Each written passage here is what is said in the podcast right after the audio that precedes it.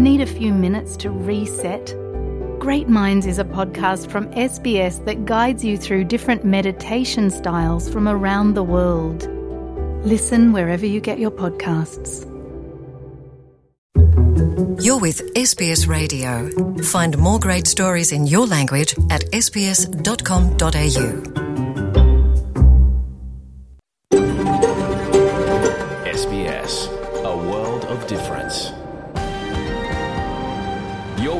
NITV Radio, on mobile, online, and on radio. We acknowledge the traditional owners of the land NITV broadcasts from, Wurundjeri people of the Kulin Nation and their elders, past and present. We also acknowledge all Aboriginal and Torres Strait Islander tribes and clans we broadcast to, from the mountains to the plains, from the desert to the sea, from freshwater to saltwater.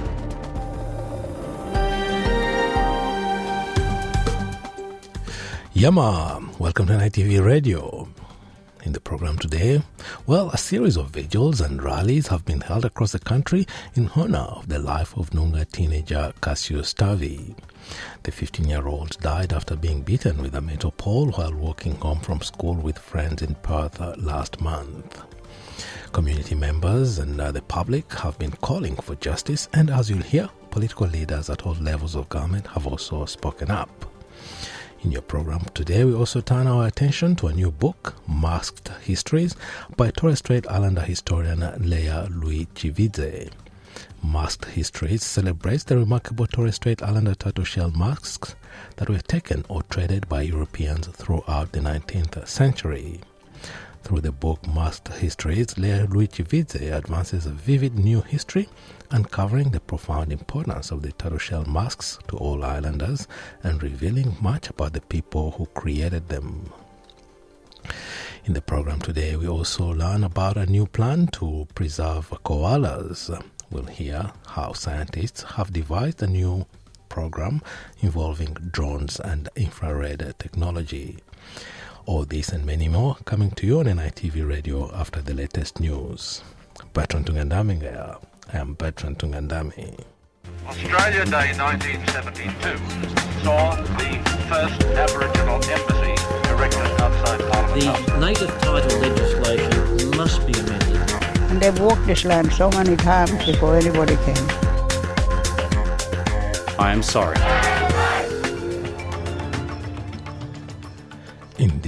In revelation anti-officer who shot dead an indigenous teenager should not have been allowed to join the police force. A new report finds vulnerable people were felled in the New South Wales flood response earlier this year. And former Pakistani Prime Minister Imran Khan stable after being shot at a protester rally.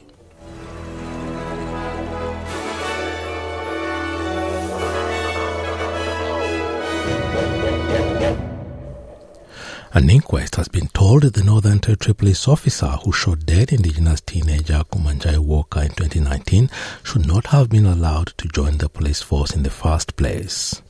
It's been revealed that Constable Zachary Rolfe failed to disclose in an interview panel he had pleaded guilty to a military charge of theft and had been put on probation for two years as a result. Psychologist Dr. Bruce Van Haften, who was on the panel, has told the inquest he would have assumed Mr. Rolfe's omission to disclose the information was deliberate and deceitful, and it would have likely resulted in his application being rejected. The inquest has also been told Mr. Rolfe had been rejected by the Queensland Police Force for failing to disclose he had been in a public fight in Townsville in 2011. Thousands of people have gathered at rallies across the country to honor the life of Noongar teen Cassius Turvey. The 15 year old died after being beaten with a metal pole while walking home from school with friends in Perth on October 13, with his death sparking claims of racism. At the Perth gathering, Cassius's mother, Michelle Turvey, has said her son speaks to her every day and asked her to read out his grade 3 report card. This demonstrates his willingness and self motivation to succeed. He said, I want people to know my name. It's happened in the most tragic circumstances, but no one will, will forget Cassius Turvey. If you need support, contact Lifeline on 13 11 14 or the suicide callback service on 1300 659 467. A Human Rights Watch study has found pregnant women, people with a disability, and older residents failed to receive adequate flood warnings in Lismore this year. Researcher Sophie McNeil says authorities did not account for marginalized groups in their emergency response, and she is urging the federal government to make at risk people a priority during their disaster planning. The report was based on 23 interviews from Lismore flood survivors and raised concern about flood warnings, evacuation, and rescue support. Stressed locals in the New South Wales town of Forbes are bracing themselves for what is expected to be the worst flooding in 70 years. Around 1,000 people have been told to evacuate to higher grounds as the overflowing of Lachlan River creeps towards the 10.8 mark, meter mark, a level not reached since 1952. The evacuation warning is one of 22 emergency alerts issued across the state.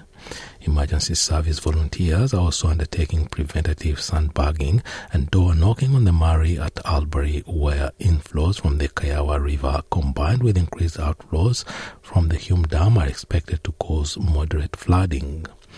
Over the border, a school on the Victorian side has been ordered to evacuate over concerns about the integrity of a nearby levee.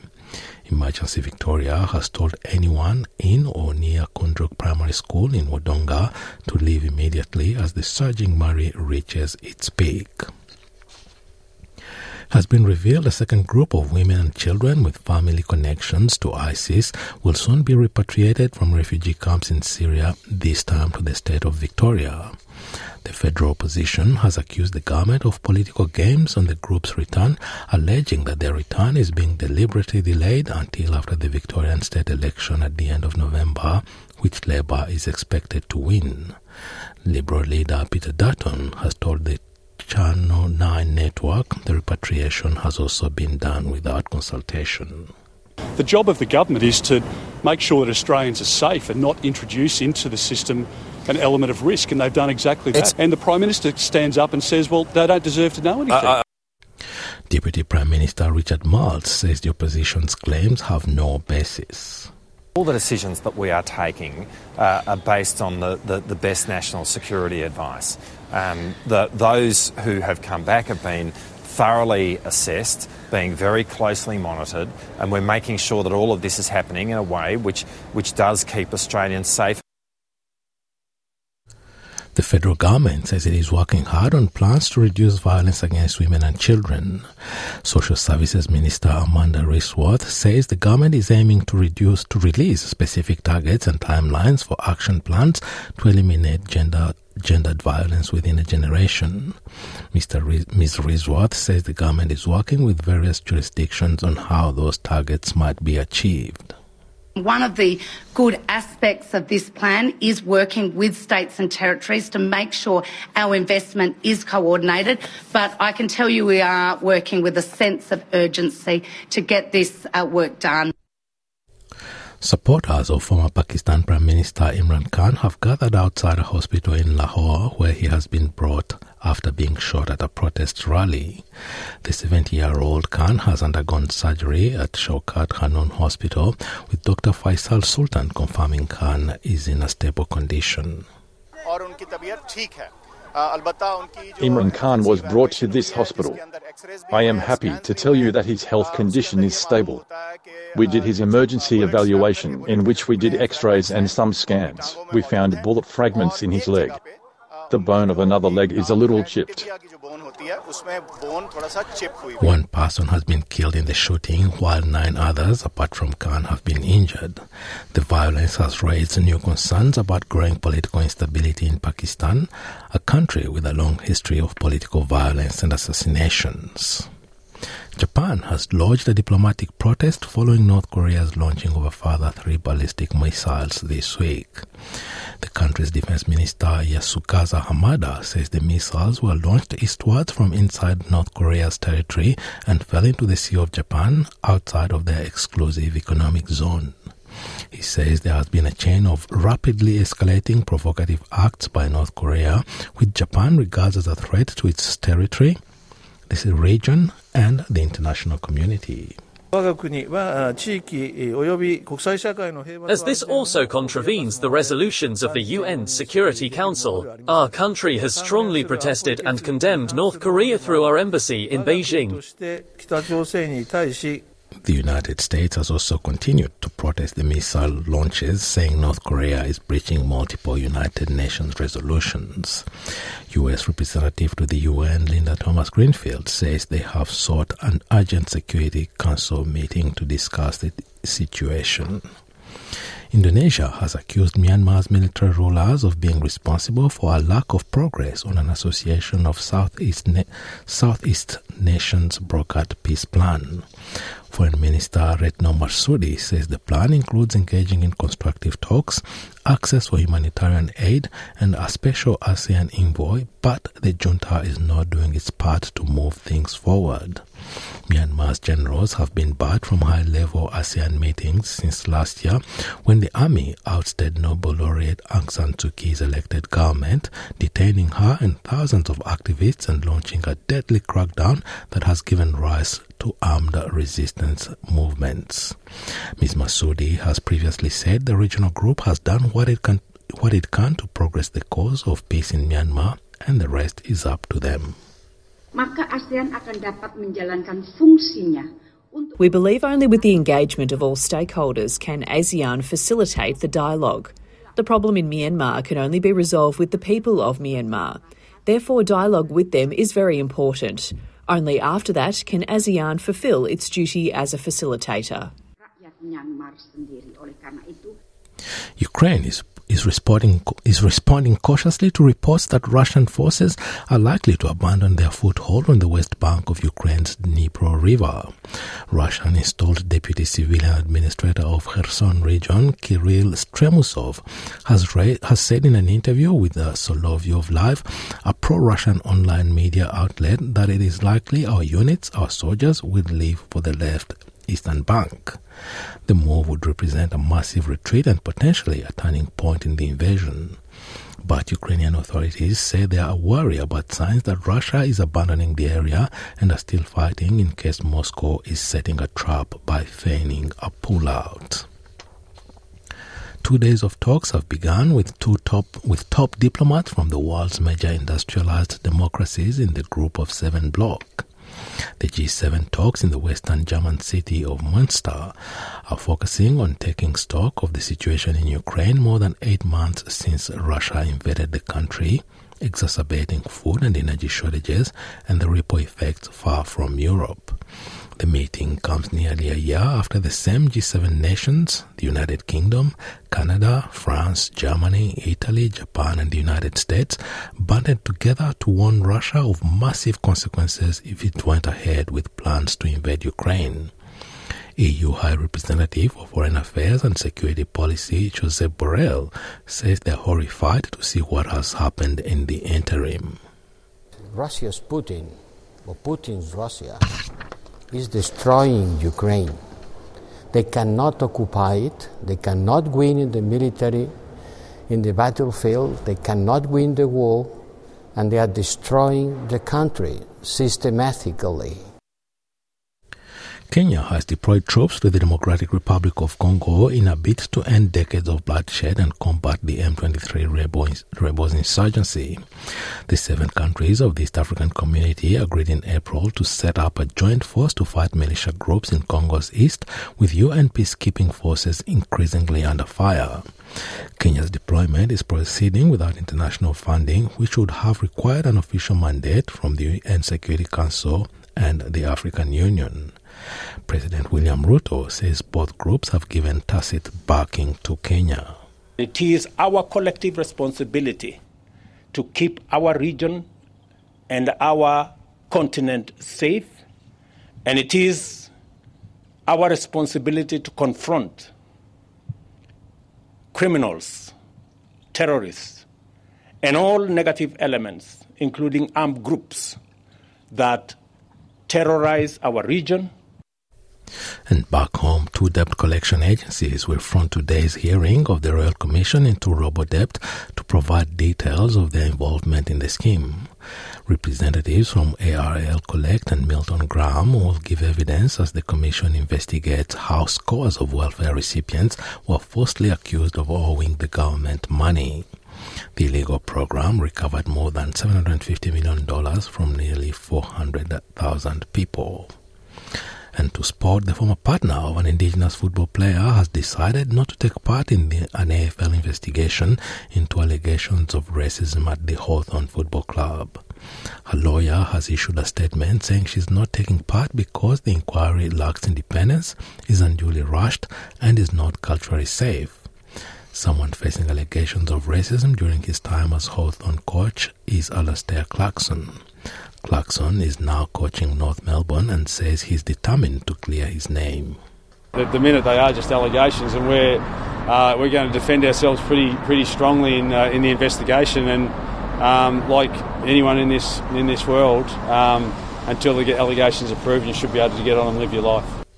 And having a look at the weather around the country, Broome, a partly cloudy day 33, Perth mostly sunny 24, Adelaide partly cloudy 20, Melbourne much the same 18 degrees, Hobart partly cloudy 19, Albury Wodonga mostly sunny day 19, Canberra cloudy 19 degrees, Wollongong a shower or two clearing 19, Sydney similar conditions 21, Newcastle possible shower 23, Brisbane mostly sunny 25, Townsville, partly cloudy 28. Cairns, partly cloudy 31. Alice Springs, sunny day 23. Darwin, a possible shower or storm 35 degrees. And the Torres Strait Islands, partly cloudy day ahead and a top of 32 degrees. And that is NITV Radio News.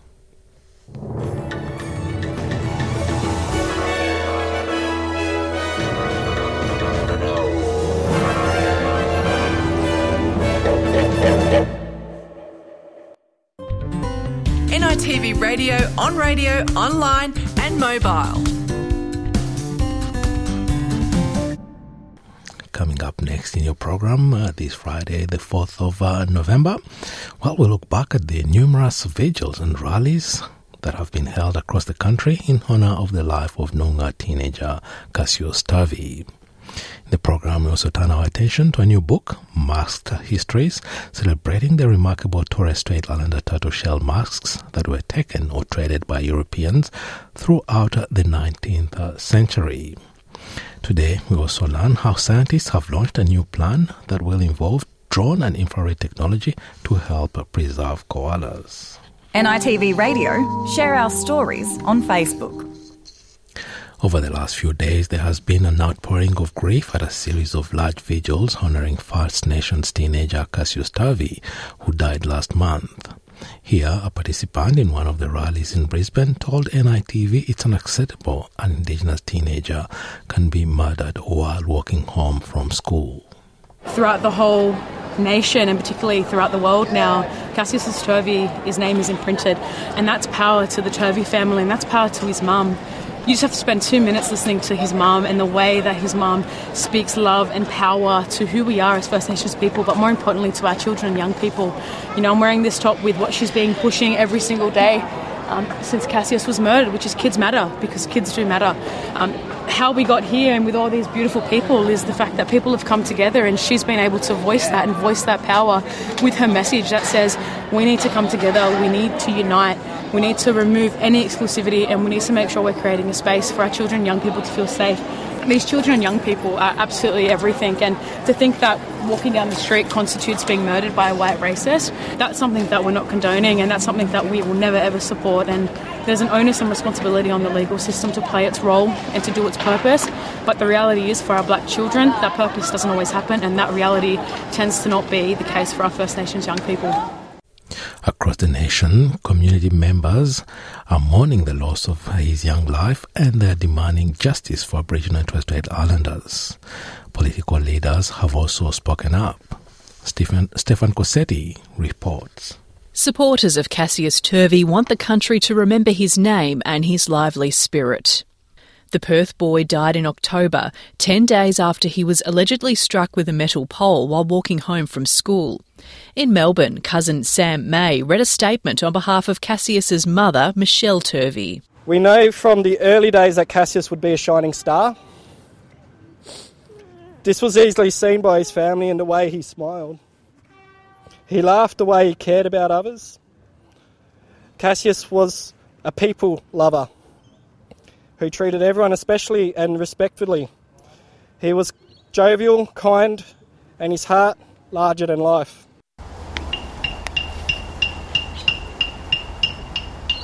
Rallies to remember the Noongar Yamatji 15 year old have been held around the country, including in Sydney, Canberra, Perth, Brisbane, Alice Springs, and Darwin. And Australian leaders are speaking up, including Federal Treasurer Jim Chalmers. The thieving of a young life full of such promise, uh, I think, impacts us all. And it's a reminder that we do have a long way to go in this country. At Sydney's Town Hall, there were passionate speeches from Aboriginal campaigners expressing their grief and anger over the number of First Nations people who have died in police custody or as a result of violence. There have been at least 517 Indigenous deaths in custody in the 31 years since 1991, when the Royal Commission into Aboriginal Deaths in Custody report was handed down. The crowd in Sydney held candles and wore t shirts as a tribute to the Western Australian teen. Indigenous campaigner Lynda-June Coe, who is also a Greens Party candidate for the 2023 New South Wales election in March, says she has struggled to find words to represent the gravity of the death. That boy represented our hopes, our dreams, our future, and they took it from us. He represents every single son. A 21 year old man has been charged with the alleged murder and is due to face court later this month. At a vigil, Auntie Gracelyn Smallwood says there has been no accountability for the number of Indigenous youths who have died. I've been demonstrating as a human rights activist for uh, probably 60 years, and my parents 60 years before that, and my grandparents 60 years before that. Uh, nothing's changed. If anything, it's getting worse. The former trauma nurse says the system is letting people down with too many deaths. She's calling for institutions to develop an improved cultural understanding. I've been demonstrating as a human rights activist for uh, probably 60 years, and my parents 60 years before that, and my grandparents 60 years before that. Uh, nothing's changed. If anything, it's getting worse. Rallies were held across 41 locations in Australia, with vigils also taking place overseas in New Zealand and the United States. At the vigil in Darwin, Darumbal woman Chantel Hartog says it is important to show support and solidarity. I think definitely, not just people my age, as an Indigenous person myself, um, and with siblings as well in this community, it's really heartbreaking to think that this could have been any one of us, and it's not okay no matter who it is.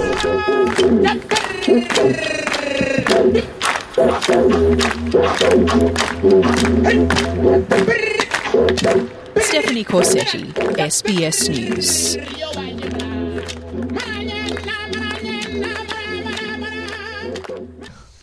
Coming up next, a new book, Masked Histories, celebrates the remarkable Torres Strait Islander turtle shell masks that were taken or traded by Europeans throughout the 19th century. Torres Strait Islander historian and curator Louis Lea Lui-Chivizhe reanimates the masks with their islander meaning and purpose, and in so doing, powerfully recreates the past. So far, the islander views and interest on the masks was often portrayed from a colonial perspective. The interest that islanders had in skulls was met with the interest that Europeans also had in skulls for very different reasons, yeah, as well. So that's the other thing that, um, you know, the skull of people like Pemulwuy was sent uh, to, you know, to to England for uh, for the work of you know the, the racial science people. Yeah. So the kind of the scientific theories around race and how different races develop. They were you know looking for the skulls of people from all over the world to kind of to further their kind of research. So yeah, it's kind of an interesting thing that there is one Islanders and Europeans who are coming in and taking skulls, but there's a difference of ideas, difference of thinking about which is the better of the people because of their uh, their interest in skulls. Yeah, those who are doing it for scientific purposes, supposedly, or is it islanders who are doing it for uh, potentially for cultural purposes? We hear fantastic stories of cannibalism and savagery from colonial settlers and other early accounts of first contact. Yet these human remains served as spiritual purposes and uh, more. Now, and yeah, and sorry, just with the cultural purposes as well.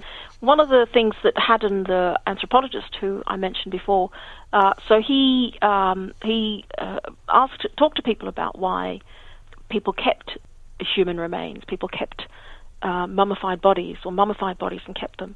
And one of the responses was around it's you know these people because they'd seen him with their with photographs and they you know it's in some of his writing he talks about how people have said no it's just like your photographs though they don't use that word it's like this is we've kept them in in the um, kept them in the way of their likeness as much as possible because it's about having them with us.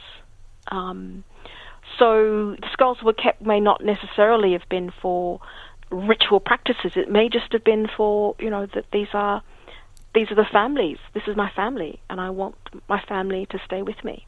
Yeah, um, yeah. So there's like yeah, like you say, there's cultural purposes, there's spiritual purposes as well. Yeah. For for keeping particular remains. Yeah.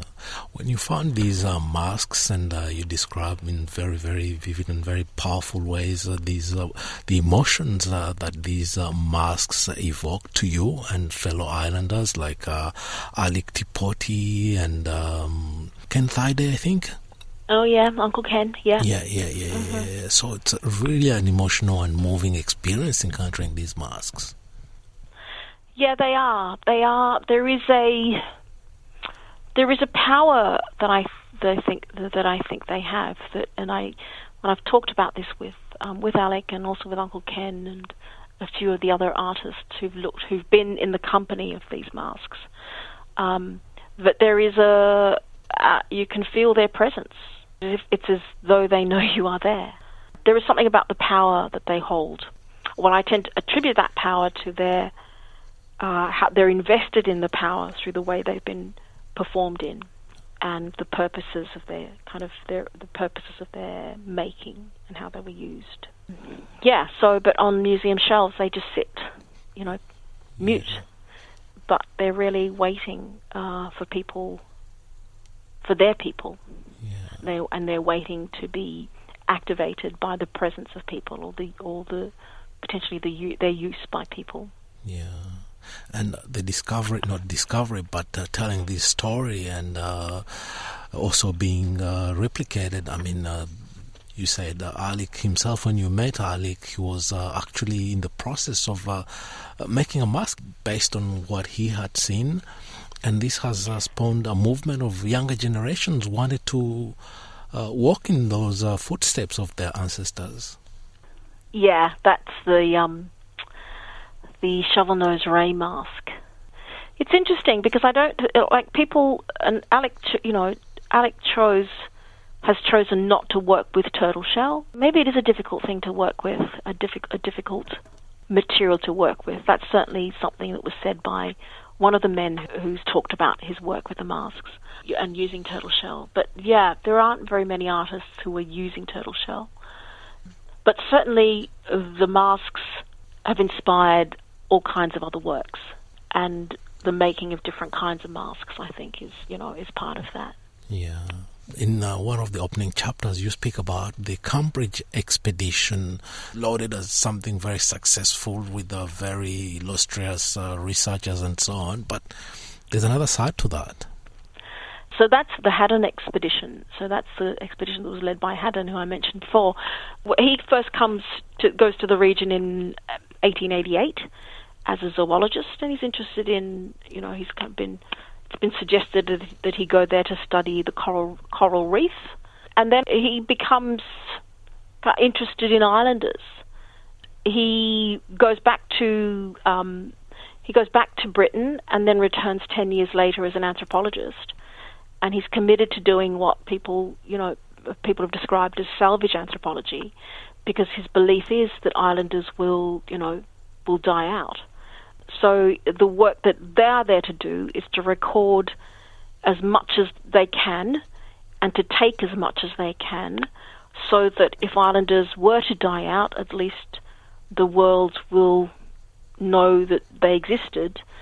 And um, yeah, and, their, and our existence would have been told through the eyes of of this team of um, of anthropologists and or the team of the, the Cambridge expedition, which included uh, you know people uh, anthropologists like Haddon, but also linguists and psychologists and yeah, a number of others. And it's interesting to look at because it's told from a very, you know, specific angle. They were all men, so there's very little stuff about women and women's business. It's probably the richest source of information about the Torres Strait, but it's also a source that for islanders is is problematic.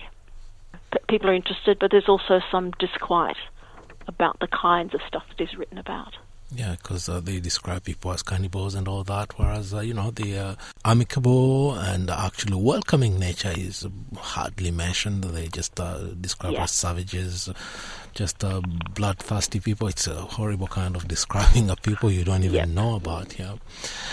And uh, the book also tells, touches on the history, and the culture, the spirituality, and the mythology of the Torres Strait Islander people, including the heroes like Bomai and Malo was important to try to give the bigger picture, I think, of place, but also islander understandings of where the masks have come from and their significance in the lived world and in the non-lived world.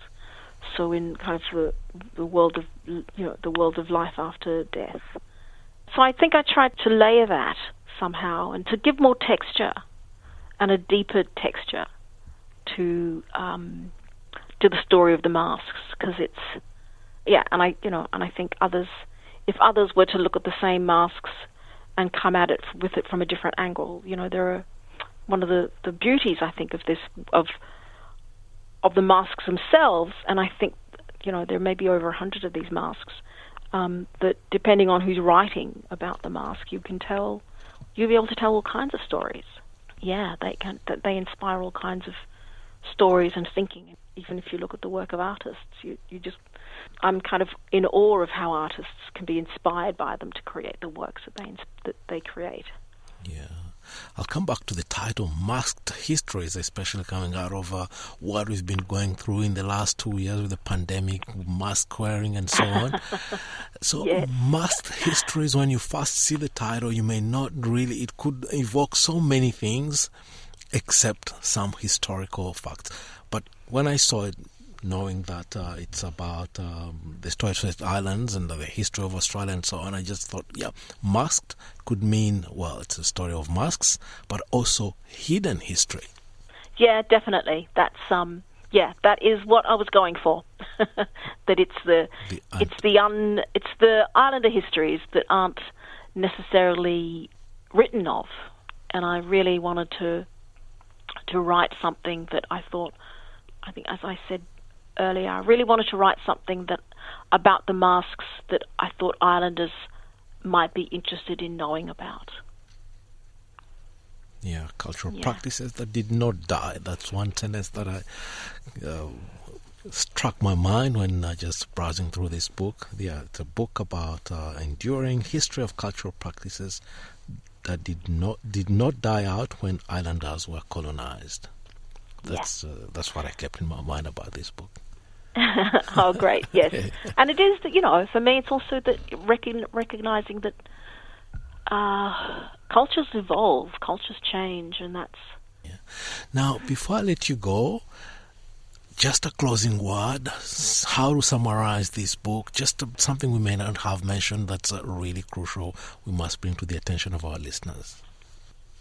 Um, I think so. Really, writing it to to tell an islander history and to tell Torres Strait history from the point of view of islanders, and I, you know, and the masks became the vehicle for me to do this. I was quite I quite liked a um, a tweet from one of my colleagues when I gave a talk a little while ago, and um, and they wrote that um, that it was uh, that my work was taking back stolen objects from their glass casings in far off colonial museums. So yeah, and that's I think what I wanted to do. I wanted to make them ours again, and write about them in a way that said, "These are ours. These are our masks." Yes, they might be all over the world, but they are the masks of the people from the Torres Strait. Join the conversation on radio, online, and mobile. You're with NITV Radio. Welcome back. Now, koalas are a national icon to Australia, but the marsupials are often hard to identify in their natural habitat. Scientists have now launched a national plan that will involve drone and infrared technology to help preserve the endangered species. The Commonwealth Scientific and Industrial Research Organization's National Koala Monitoring Program also relies on community involvement and First Nations partnerships. Hannah Kwon reports. Good to go? Yep. Say when. Out in the depths of the Queensland bush in the northern Murray Darling Basin region, Eric Vanderduys is operating a drone to monitor koala population. And so one of the things uh, with this drone is I've got it programmed so that it's it's got a return to home point. It's found its location using GPS. It's got GPS the entire time, so I know where it is. It knows where I am. It knows where to go to. So if it starts to run out of batteries, and it's calculated that it's only just going to make it, it'll come roaring back here. It'll stop up there, and it'll come down. It'll land somewhere near here. The drone's sensor allows it to land on a target. While it's in the air, it takes photos and filters back thermal imagery through a tracking device. The technology is part of a new initiative led by the CSIRO called the National Koala Monitoring Program. The aim of the National Koala Monitoring Program is to enact a really ro- technically robust monitoring program that provides a really solid estimate of the population status and trends for koalas across their range. And the aim here is to understand koalas everywhere from right up in North Queensland through to their populations down in Victoria and South Australia. Senior research scientist at the National Science Organisation, Dr. Andrew Hoskins, is one of the project leaders. He says even though koalas have easily recognisable features, they are difficult to monitor. So they hide or they sit quite high up in trees. They're quite hard to spot and hard to identify, which makes counting them and understanding what's happening with their populations quite difficult. Koalas can be found throughout Queensland, along the east coast, in parts of the south coast in Victoria, and into South Australia. But while there's a wealth of information about koalas on the east coast, information is limited for those other parts of the country. And that's one of the core challenges for the national program is to um, enable us to both utilise some of the, the information that's coming from other monitoring programs that are, are established in, in smaller regions, integrate that through and collect information in some of those areas where we have key data gaps, such as some of these more um, remote and inland regions.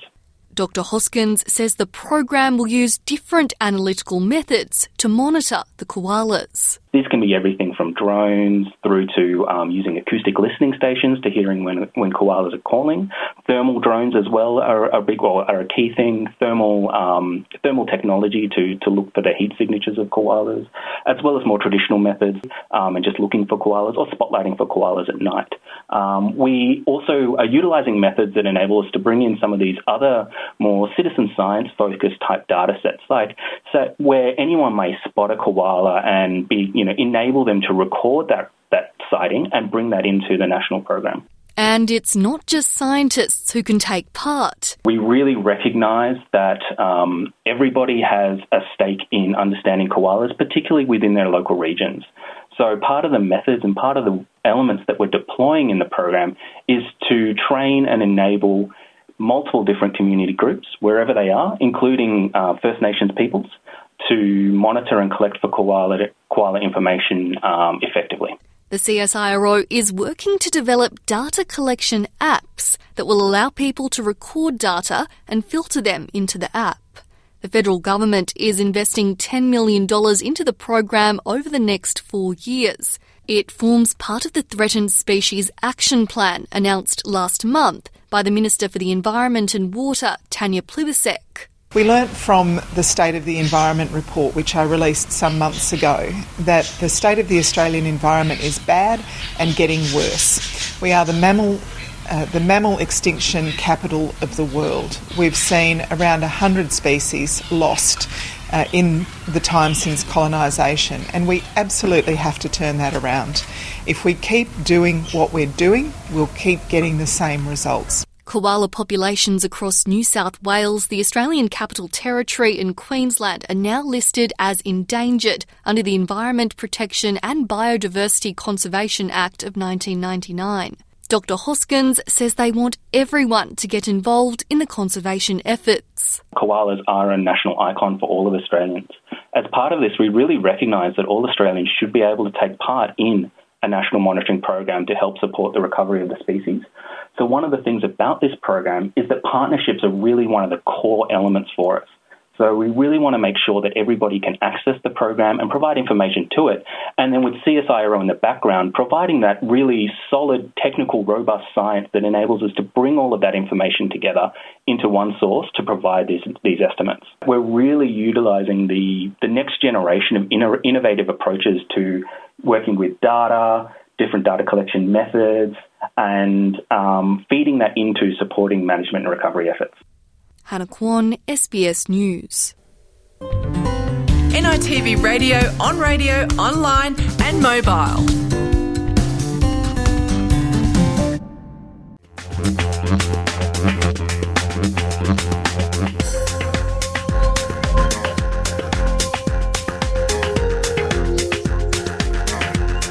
That brings us to the end of today's program. Bertrand Tungandame I am Bertrand Tungandame, thanking you for tuning into NITV Radio today. I hope you enjoyed the program. Till next time, bye for now. Yalu.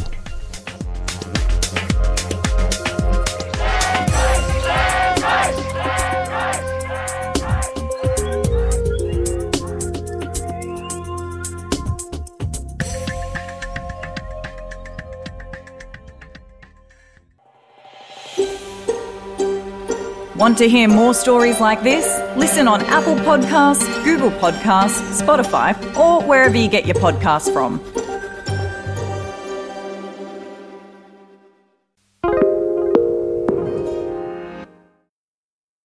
SBS is Australia's most trusted multilingual broadcaster. Our listeners are loyal, highly engaged, and have supported countless local businesses. We offer advertising packages for businesses of all sizes. Our experienced sales team will guide you through the process of owning a great campaign. Bring your own ad or have our production team make you something in one of our 68 languages. Start the conversation with your new audience today. Email sales at sbs.com.au.